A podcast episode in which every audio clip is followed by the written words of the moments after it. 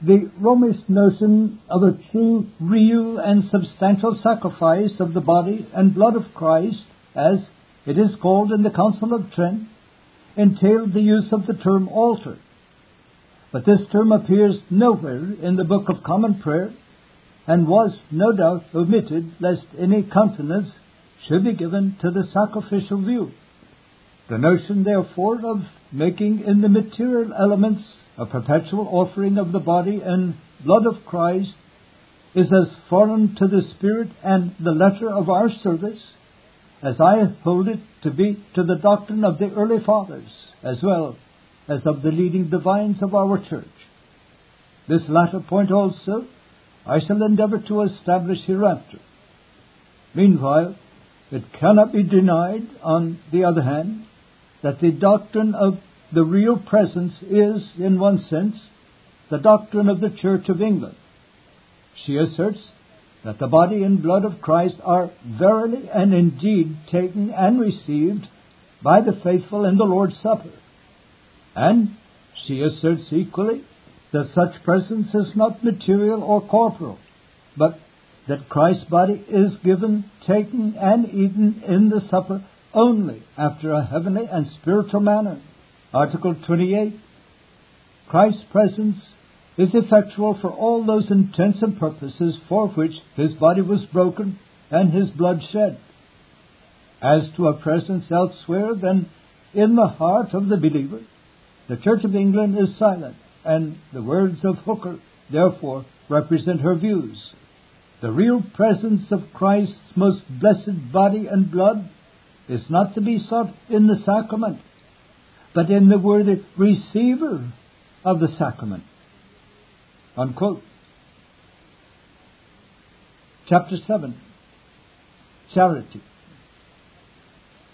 Now abideth faith, hope, charity. These three. But the greatest of these is charity. 1 Corinthians 13, verse 13. Charity is rightly called the queen of Christian graces. The end of the commandments, says St. Paul, is charity. 1 Timothy 1 5. It is a grace which all people profess to admire. It seems a plain practical thing which everybody can understand. It is none of those troublesome doctrinal points about which Christians are disagreed. Thousands, I suspect, would not be ashamed to tell you that they knew nothing about justification or regeneration, about the work of Christ or the Holy Spirit. But nobody, I believe, would like to say that he knew nothing about charity. If men possess nothing else in religion, they always flatter themselves that they possess charity. A few plain thoughts about charity may not be without use. There are false notions abroad about it which require to be dispelled. There are mistakes about it which require to be rectified. In my admiration of charity, I yield to none. But I am bold to say that in many minds the whole subject seems completely misunderstood. One let me show firstly the place the Bible gives to charity. Two, let me show secondly what the charity of the Bible really is. Three, let me show thirdly whence true charity comes. Fourth, let me show lastly why charity is the greatest of the graces. I ask the best attention of my readers to the subject.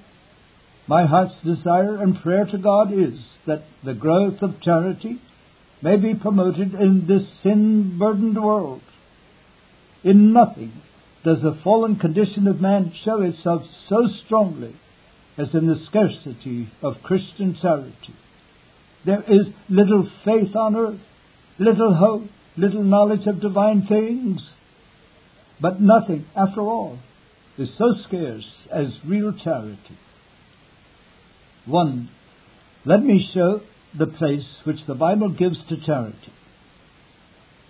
I begin with this point in order to establish the immense practical importance of my subject. I do not forget that there are many high flying Christians in this present day who almost refuse to look at anything practical in Christianity.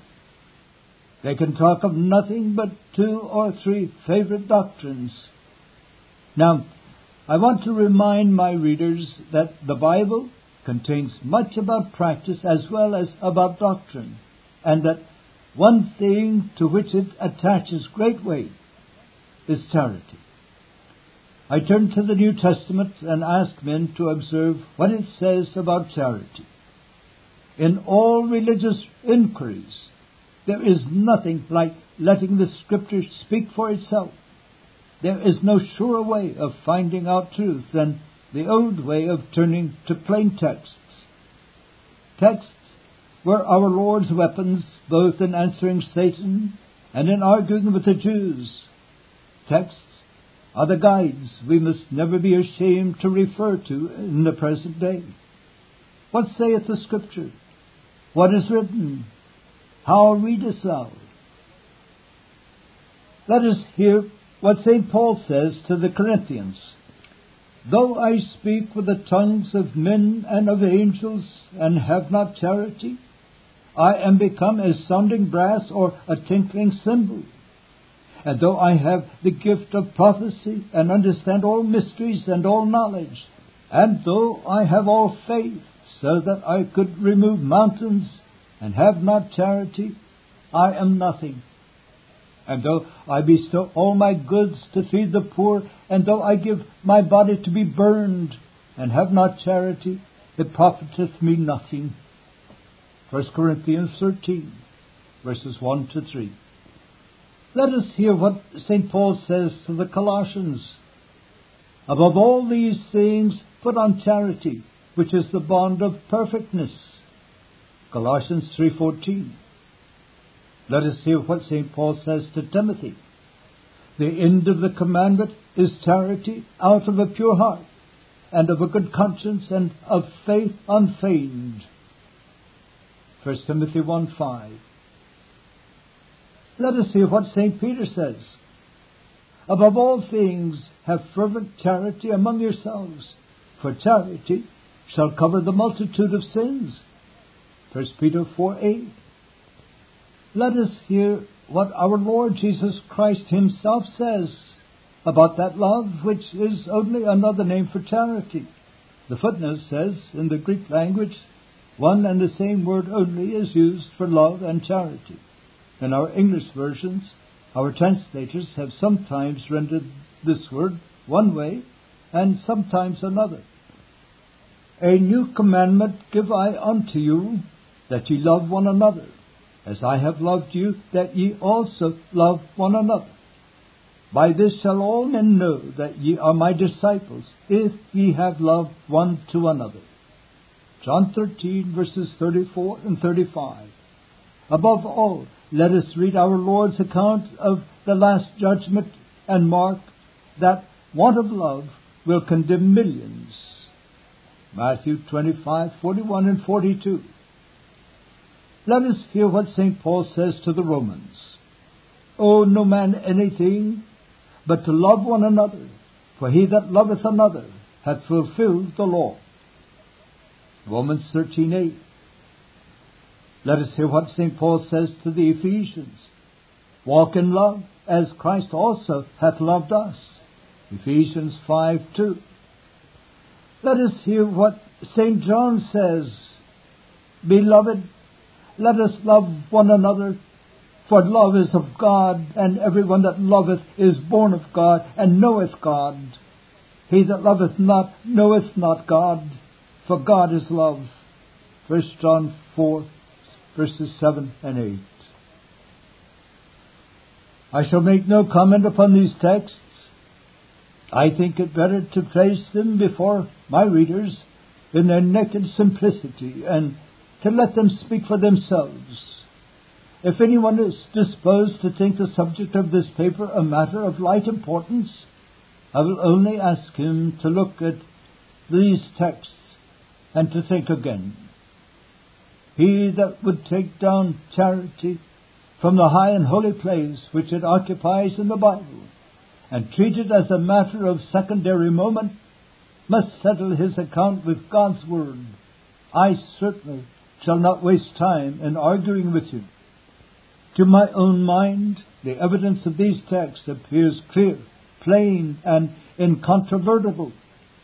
They show the immense importance of charity as one of the things that accompany salvation.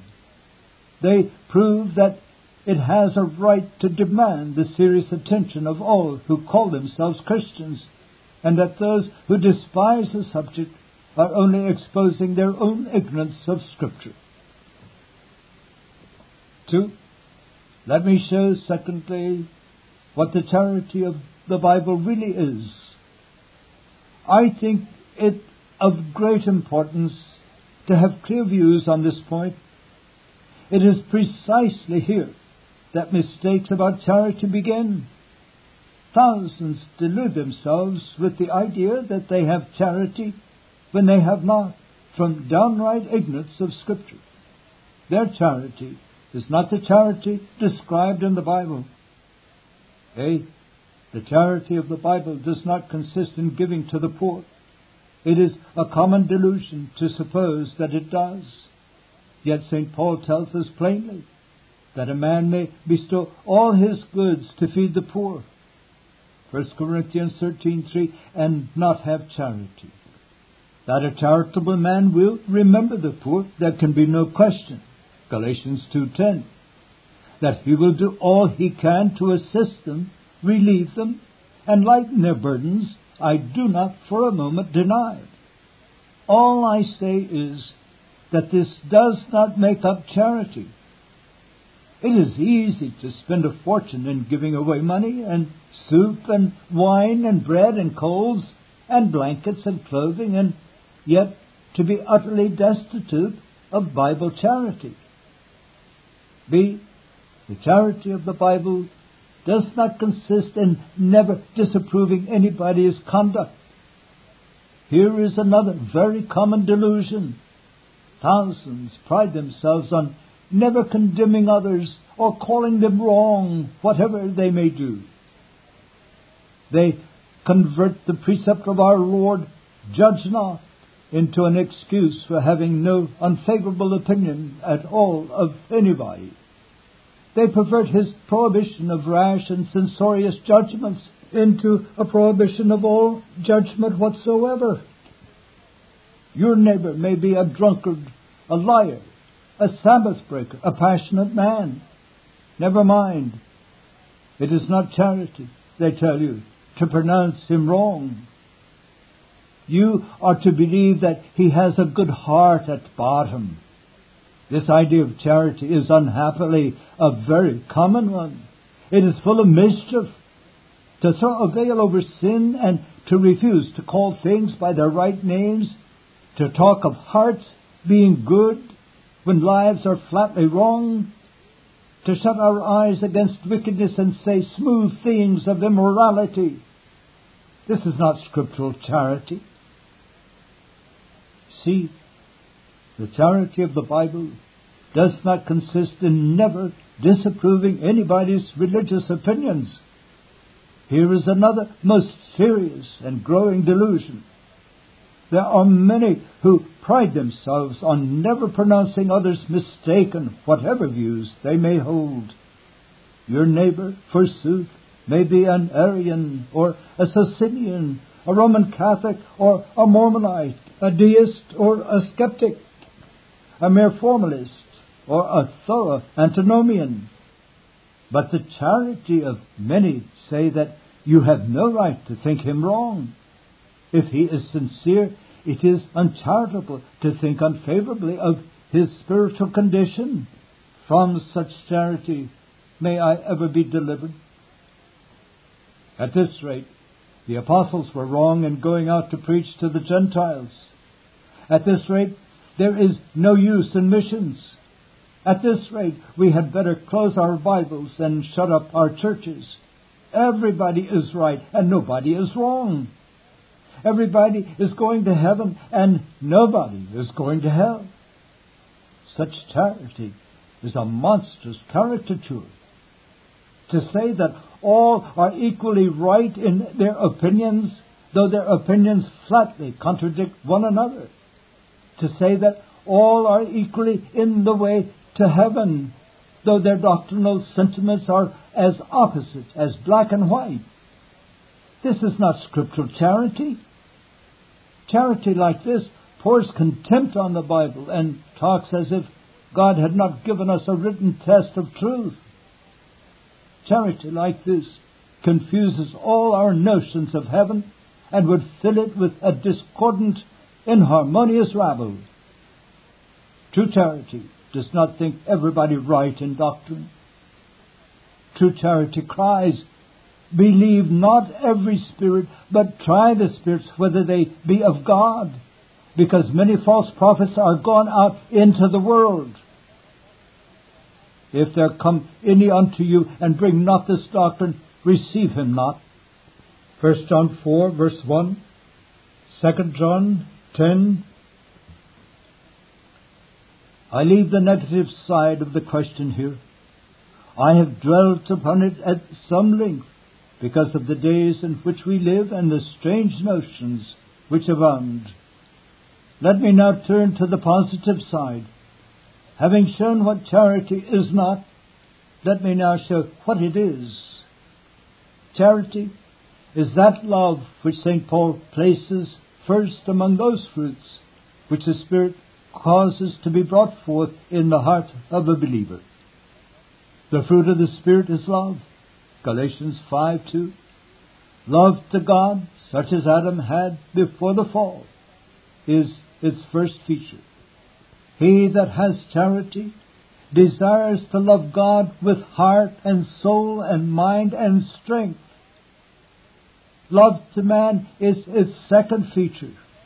He that has charity desires to love his neighbor as himself.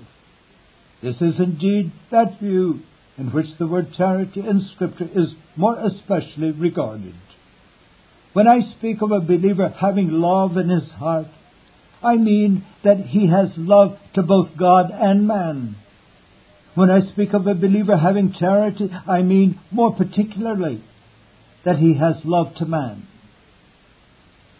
The charity of the Bible will show itself in a believer's doings.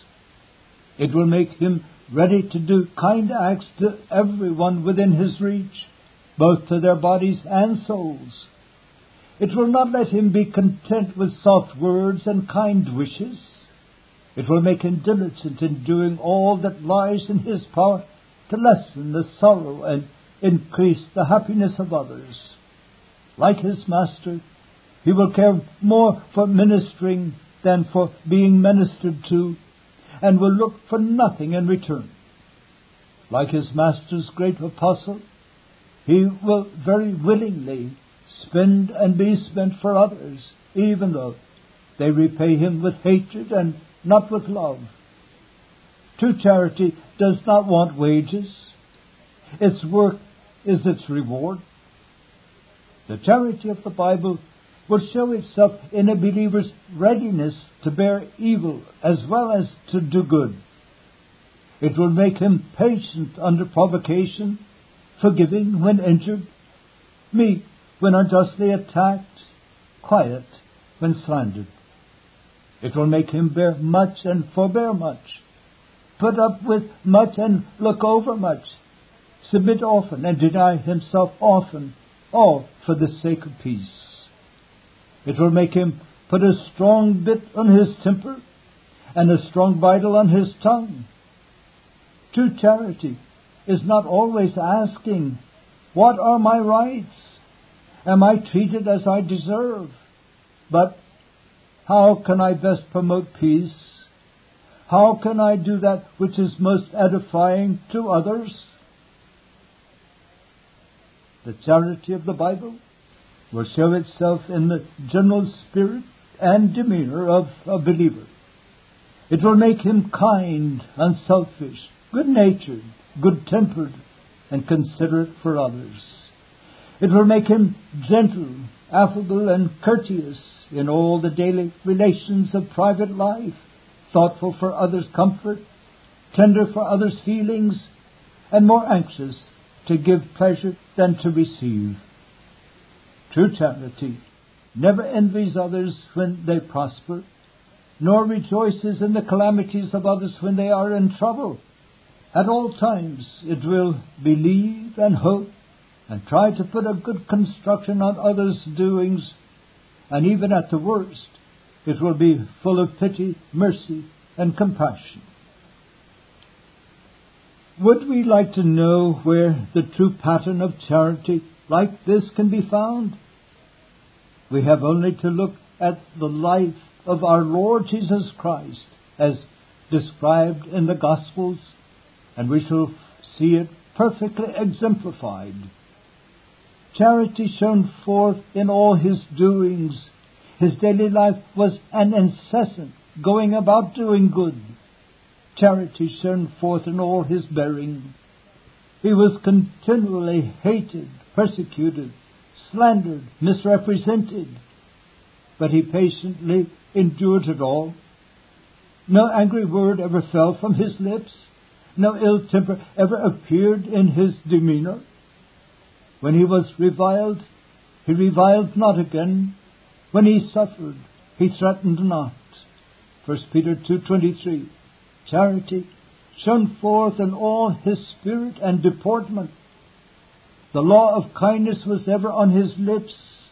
Among weak and ignorant disciples, among sick and sorrowful petitioners for help and relief, among publicans and sinners, among Pharisees and Sadducees, he was always one and the same, kind and patient to all. And yet, be it remembered, our blessed Master never flattered sinners or connived at sin. He never shrunk from exposing wickedness in its true colors or from rebuking those who would cleave to it. He never hesitated to denounce false doctrine by whomsoever it might be held, or to exhibit false practice in its true colors and the certain end to which it tends. He called things by their right names. He spoke as freely of hell and the fire that is not quenched as of heaven and the kingdom of glory. He has left on record an everlasting proof that perfect charity does not require us to approve everybody's life or opinions and that it is quite possible to condemn false doctrine and wicked practice, and yet to be full of love at the same time. I have now set before my readers the true nature of scriptural charity.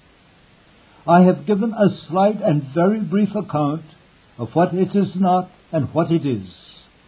I cannot pass on without suggesting two practical thoughts which press home on my mind with weighty force, and I hope may press home on others. You have heard of charity. Think for a moment how deplorably little charity there is upon earth. How conspicuous is the absence of true love among Christians. I speak not of heathen now, I speak of Christians what angry tempers, what passions, what selfishness, what bitter tongues are to be found in private families. What strifes, what quarrels, what spitefulness, what malice, what revenge, what envy between neighbors and fellow parishioners, what jealousies and contentions between churchmen and dissenters, Calvinists and Arminians, high churchmen and low churchmen. Where is charity? We may well ask, where is love? Where is the mind of Christ when we look at the Spirit which reigns in the world? No wonder that Christ's cause stands still and infidelity abounds when men's hearts know so little of charity. Surely we may well say, When the Son of Man cometh, Shall he find charity upon earth? Think for another thing what a happy world this would be if there was more charity. It is the want of love which causes half the misery there is upon earth. Sickness and death and poverty will not account for more than half the sorrows. The rest come from ill tempered, ill natured, strifes, quarrels, lawsuits, malice, envy, revenge, frauds, violence, wars, and the like. It would be one great step toward doubling the happiness of mankind and halving their sorrows if all men and women were full of scriptural charity.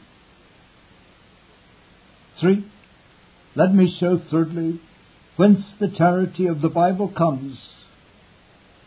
Charity, such as I have described, is certainly not natural to man. Naturally, we are all more or less selfish, envious, ill tempered, spiteful, ill natured, and unkind. We have only to observe children when left to themselves to see the proof of this. Let boys and girls grow up without proper training and education, and you will not see one of them possessing Christian charity. Mark how some of them think first of themselves and their own comfort and advantage. Mark how others are full of pride, passion, and evil tempers. How can we account for it? There is but one reply. The natural heart knows nothing of true charity. The charity of the Bible will never be found except in the heart, prepared by the Holy Ghost. It is a tender plant and will never grow except in one soil. You may as well expect grapes on thorns or figs on thistles as to look for charity when the heart is not right. The heart in which charity grows is a heart changed, renewed, and transformed by the Holy Ghost. The image and likeness of God which Adam lost at the fall has been restored to it, however feeble and imperfect the restoration may appear. It is a partaker of the divine nature by union with Christ and sonship to God, and one of the first features of that nature is love. 2 Peter 1 verse 4. Such a heart is deeply convinced of sin, hates it, flees from it, and fights with it from day to day. And one of the prime motions of sin which it daily labors to overcome is selfishness and want of charity. Such a heart is deeply sensible of its mighty debt to our Lord Jesus Christ. It feels continually that it owes to Him who died for us on the cross all its present comfort, hope, and peace. How can it show forth its gratitude? What can it render to its Redeemer? If it can do nothing else, it strives to be like Him, to drink into His Spirit, to walk in His footsteps, and like Him, to be full of love. The love of Christ shed abroad in the heart by the Holy Ghost is the surest fountain of Christian charity. Love will produce love. I ask my readers special attention to this point. It is one of great importance in the present day. There are many who profess to admire charity while they care nothing about vital Christianity. They like some of the fruits and results of the gospel, but not the root from which these fruits alone can grow, or the doctrines with which they are inseparably connected. Hundreds will praise love and charity who hate to be told of man's corruption, of the blood of Christ, and of the inward work of the Holy Ghost. Many a parent would like his children to grow up unselfish and good tempered, who would not be much pleased if conversion and repentance and faith were pressed home on their attention. Now, I desire to protest against this notion that you can have the fruits of Christianity without the roots, that you can produce Christian tempers without teaching Christian doctrines, that you can have charity that will wear and endure without grace in the heart. I grant most freely that every now and then one sees a person who seems very charitable and amiable without any distinctive doctrinal religion. But such cases are so rare and remarkable that, like exceptions, they only prove the truth of the general rule. And often, too often, it may be feared, in such cases, the apparent charity is only seeming, and in private completely fails. I firmly believe, as a general rule, you will not find such charity as the Bible describes except in the soil of a heart thoroughly imbued with Bible religion. Holy practice will not flourish without sound doctrine. What God has joined together, it is useless to expect to have separate and asunder. The delusion which I am trying to combat is helped forward to a most mischievous degree by the vast majority of novels, romances, and tales of fiction.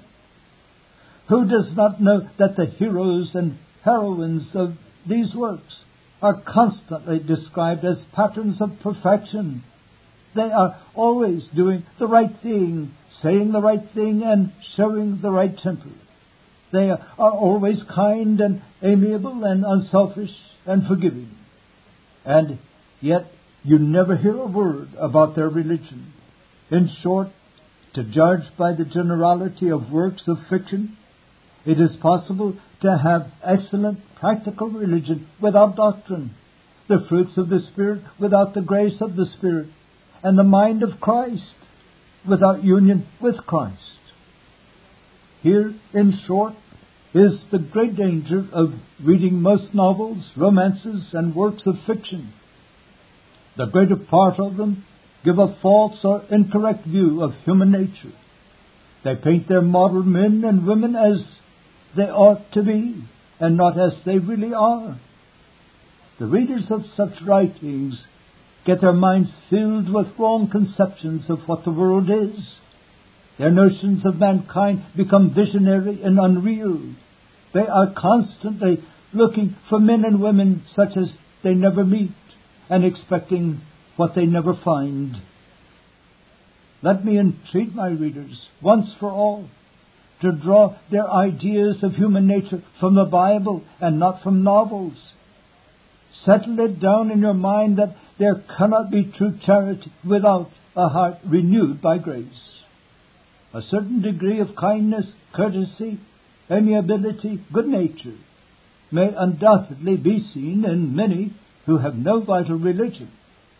But the glorious plant of Bible charity in all its fullness and perfection will never be found without union with Christ and the work of the Holy Ghost. Teach this to your children if you have any. Hold it up in schools if you are connected with any. Lift up charity. Make much of charity. Give place to none in exalting the grace of kindness, love, good nature, unselfishness, good temper. But never, never forget that there is but one school in which these things can be thoroughly learned, and that is the school of Christ. Real charity comes down from above. True love is the fruit of the Spirit. He that would have it must sit at Christ's feet and learn of Him. For, let me show lastly why charity is called the greatest of the graces. The words of St. Paul on this subject are distinct and unmistakable. He winds up his wonderful chapter on charity in the following manner Now abideth faith, hope, charity these three. But the greatest of these is charity. 1 Corinthians 13, verse 13. This expression is very remarkable. Of all the writers in the New Testament, none certainly exalts faith so highly as St. Paul. The epistles to the Romans and Galatians abound in sentences showing its vast importance By it, the sinner lays hold on Christ and is saved. Through it, we are justified and have peace with God. Yet here the same St. Paul speaks of something which is even greater than faith. He puts before us the three leading Christian graces and pronounces the following judgment on them. The greatest is charity. Such a sentence from such a writer demands special attention. What are we to understand when we hear of charity being greater than faith and hope? We are not to suppose for a moment that charity can atone for our sins or make our peace with God. Nothing can do that for us but the blood of Christ, and nothing can give us an interest in Christ's blood but faith. It is unscriptural ignorance not to know this. The office of justifying and joining the soul to Christ belongs to faith alone. Our charity and all our other graces are all more or less imperfect and could not stand the severity of God's judgment. When we have done all, we are unprofitable servants. Luke 17:10 We are not to suppose that charity can exist independently of faith. St. Paul did not intend to set up one grace in rivalry to the other. He did not mean that one man might have faith, another hope, and another charity, and that the best of these was the man who had charity. The three graces are inseparably joined together. Where there is faith, there will always be love. And where there is love, there will be faith. Sun and light, fire and heat, ice and cold are not more intimately united than faith and charity. The reasons why charity is called the greatest of the three graces appear to me plain and simple. Let me show what they are. A.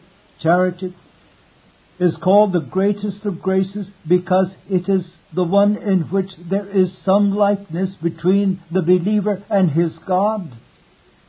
God has no need of faith. He is dependent on no one. There is none superior to him in whom he must trust. God has no need of hope. To him all things are certain, whether past, present, or to come. But God is love, and the more love his people have, the more like they are to their Father in heaven. B.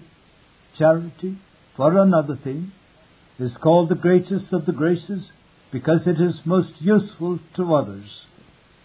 Faith and hope, beyond doubt, however precious, have special reference to a believer's own private individual benefit. Faith unites the soul to Christ, brings peace with God, and opens the way to heaven. Hope fills the soul with cheerful expectation of things to come, and amid the many discouragements of things seen, comforts with visions of the things unseen. But charity is preeminently the grace which makes a man useful.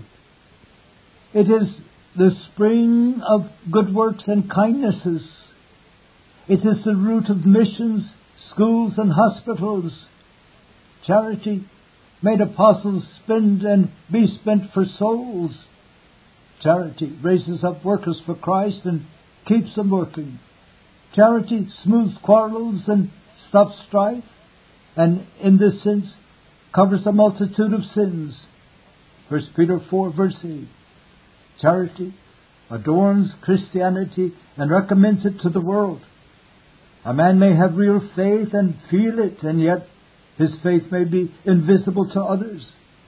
But a man's charity cannot be hid. C, charity, in the last place, is the greatest of the graces because it is the one which endures the longest. In fact, it will never die. Faith will one day be swallowed up in sight and hope and certainty. Their office will be useless in the morning of the resurrection and like old almanacs, they will be laid aside. But love will live on through the endless ages of eternity. Heaven will be the abode of love. The inhabitants of heaven will be full of love. One common feeling will be in all their hearts, and that will be charity. I leave this part of my subject here and pass on to a conclusion. On each of the three points of comparison I have just named, between charity and the other graces, it would be easy to enlarge. But time and space both forbid me to do so. If I have said enough to guard men against mistakes about the right meaning of the greatness of charity, I am content. Charity, be it ever remembered, cannot justify and put away our sins. It is neither Christ nor faith, but charity makes us somewhat like God.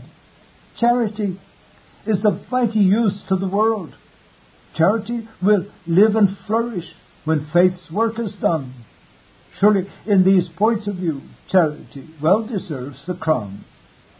One, and now let me ask everyone into whose hands this paper may come a simple question. Let me press home on your conscience the whole subject of this paper.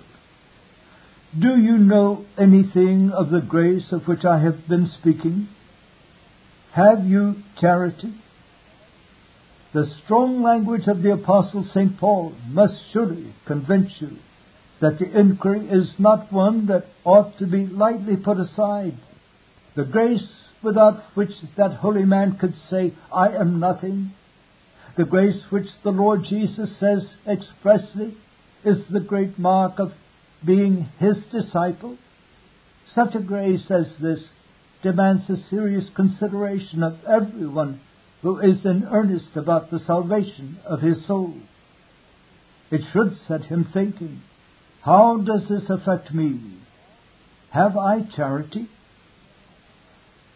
You have some knowledge, it may be, of religion.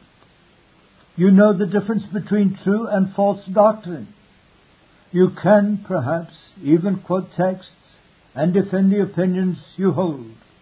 But remember, the knowledge which is barren of practical results in life and temper is a useless possession.